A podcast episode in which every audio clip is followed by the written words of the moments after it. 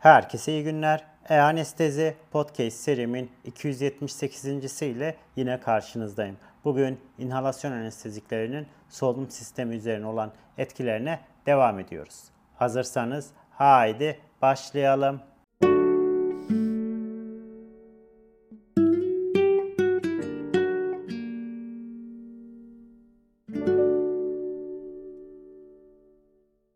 Herkese iyi günler. E-Anestezi Podcast serimin 278. ile yine karşınızdayım. Bugün inhalasyon anesteziklerinin solunum sistemi üzerine olan etkilerine devam ediyoruz. İlk olarak inhalasyon anesteziklerinin ventilatörün indüklediği akciğer hasarına bakacağız. Mekanik ventilasyon hayat kurtaran bir klinik tedavidir. Ancak aynı zamanda ventilatör ilişkili akciğer hasarı olarak bilinen pulmoner inflamatuar değişikliklere ve hasara neden olabilmektedir. Mekanik ventilasyon esnasında akciğerin periyodik olarak gerilmesi pulmoner nötrofil birikimine yol açan interleukin 1 gibi proinflamatuar sitokinlerin salınma neden olmaktadır. Sürfaktanı yıkan fosfolipaz A2 aktivitesini artırıyor ve pulmoner ödem hiyalen membran oluşumu ve hücresel inflamatuar ile sonuçlanmaktadır. Volatil anesteziklerin mekanik ventilatöre bağlı akciğer hasarını hafiflettiği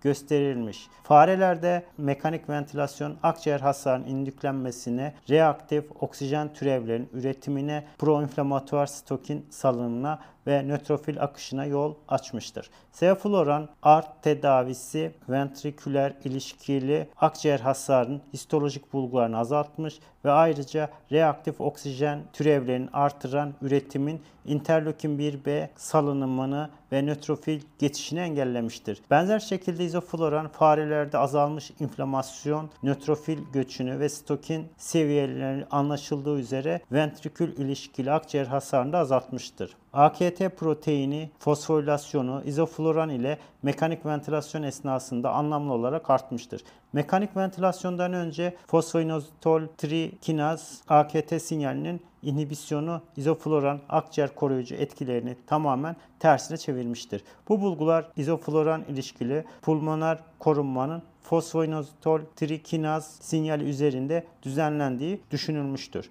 Ve daha ötesi lipopolisakkarit ile indüklenen inflamasyonu takiben ventrikül ilişkili akciğer hasarında görülen bir iki vuruşlu Mulin modelinde ise mekanik ventilasyon başlatılmasından önce izofloran maruziyeti hem akciğer mekaniğini hem de vasküler sızıntı iyileştirerek ventrikül ilişkili akciğer hasarını düzeltmiştir. İzofloran akciğer dokusu ve epitel hücrelerinde anahtar sıkı bağlantı proteininin azalmasını engellemiştir. Bir başka modelde ise ventrikül ilişkili akciğer hasarı çalışmasında izofloran ve sevofloran ile anestezi sağlanmış bir hayvanlarda ketamin anestezisi alan farelere kıyasla daha ince alveolar septum ve daha düşük ventrikül ilişkili akciğer hasar skorları, daha düşük propolimorf nötrofil sayısı, daha düşük interleukin 1B konsantrasyonları ve daha az reaktif oksijen türevi üretimi ve daha yüksek glutatyon içeriği gösterilmiştir. Beklenmedik bir biçimde desfloran ile ventile edilen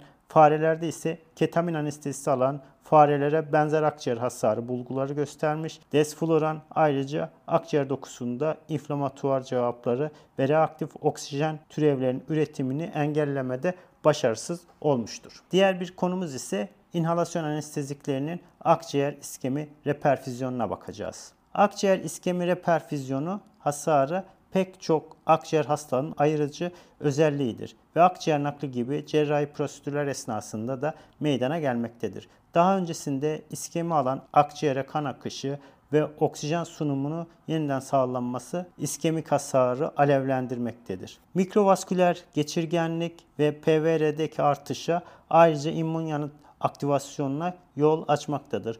Bu olaylar akciğer hasarını ve sonrasında ödem oluşumunu tetikleyerek sistemik hipoksemi ve çoklu organ yetmezliği ile sonuçlanmaktadır. Reaktif oksijen ve nitrojen türevleri akciğerde akciğer iskemi reperfüzyon esnasında bu tür yanıtların önemli medyatörleri olarak karşımıza çıkmaktadır. İzofloran iskemi reperfüzyonuna maruz kalmış rat akciğer modelinde PVR artışlarını zayıflatmış ve filtrasyon kat sayısını ve ıslak kuru oranını düşürmüştür. İzofloran ayrıca izole perfüze edilmiş bir rat akciğer modelinde ise iskemi başlangıcından sonra verildiğinde sıcak iskemi reperfüzyon hasarı modelinde propofol anestezisine kıyasla sevofluran sırasında inflamatuar yanıtlarda ve oksijen streste azalma gözlenmiştir.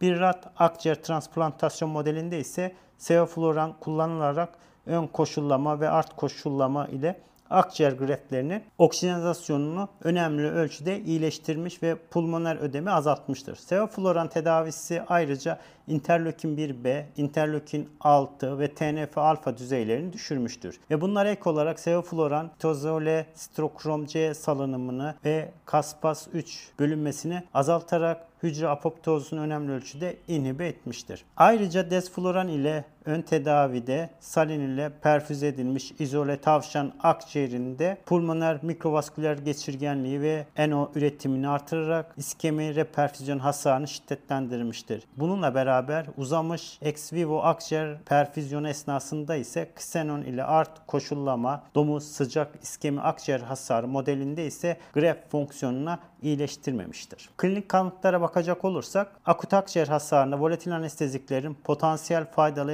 etkilerinin desteklenmekte ne gibi yüksek tidal volümler ile kısa süreli pozitif basınçlı ventilasyon, izofloran ile anestezi uygulanan sağlıklı kişilerin akciğerlerinde stokin üretimi etkilenmemiş. Tek akciğer ventilasyonu ile göğüs cerrahisi geçiren hastalarda volatil anesteziklerin etkilerini araştıran birçok çalışma bulunmaktadır ve tek akciğer ventilasyonunda sönmüş ve ardından yeniden ventile edilmiş akciğerde hipoksi reoksijenizasyon hasarı ile ilişkili olduğu gösterilmiş. Tek akciğer ventilasyonunda hem bağımlı hem de bağımsız akciğer proinflamatuar medyatörlerin salınımını artırmış. Sevofloran propofole kıyasla lokal inflamatuar yanıtları ve stokin salınımını baskılamıştır.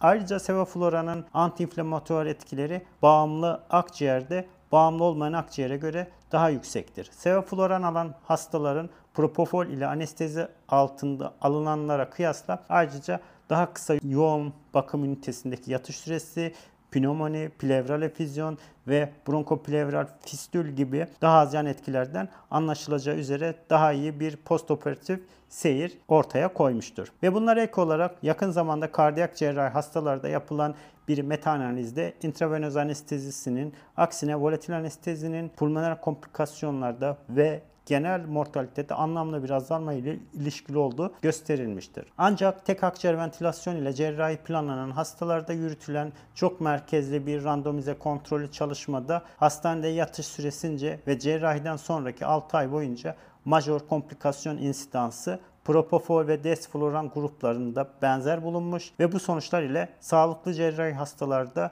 desfloranın BALF ile ölçüldüğü üzere pulmoner alveoler membranlarda hasarın göstergesi olarak lipid peroksidasyonun arttığını gösteren daha önceki bir çalışma ile uyumlu gözüküyor. Sevofloran söz konusu etkilere daha az yol açmış olması desflorana kıyasla koruyucu bir etki gösterileceği düşünülmüş ve timpanoplasti yapılan sağlıklı kişilerde proinflamatuar yanıt ve yüksek TNF alfa, interleukin 1B ve interleukin 6 düzeyleri de sevofloran ile karşılaştırıldığında desfloran anestezisini takiben daha belirgin olarak karşımıza çıkmıştır. Ve bu güncel veriler ışığında açık etiketli, tek merkezli randomize kontrollü çalışmada orta şiddetli ARDS hastalarında 48 saat boyunca rastgele olarak intravenöz midazolam veya sevofloran inhalasyonu uygulanmak üzere randomize edilmiş ve 2 günde sevofloran grubunda PO2, FiO2 oranı midazolam grubuna göre anlamlı olarak